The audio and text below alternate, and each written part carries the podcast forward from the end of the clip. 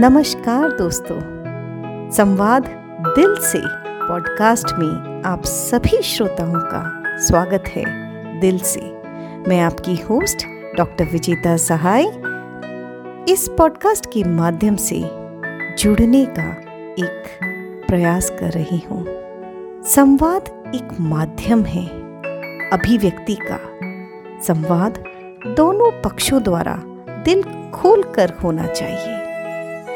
संवाद का उद्देश्य अभिव्यक्ति कर पाना, सजीव, जीवंत चित्र प्रस्तुत कर पाना होता है। मन के भावों को वाणी द्वारा व्यक्त कर पाना ही संवाद को जीवंत कर देता है। कहा जाता है, रिश्ते अंकुरित होते हैं, ज़िंदा रहते हैं संवाद से।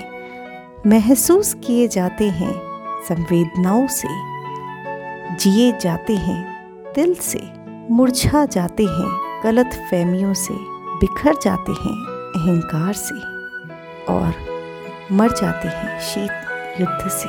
इसलिए हम सभी को संवाद करते रहना चाहिए दिल से।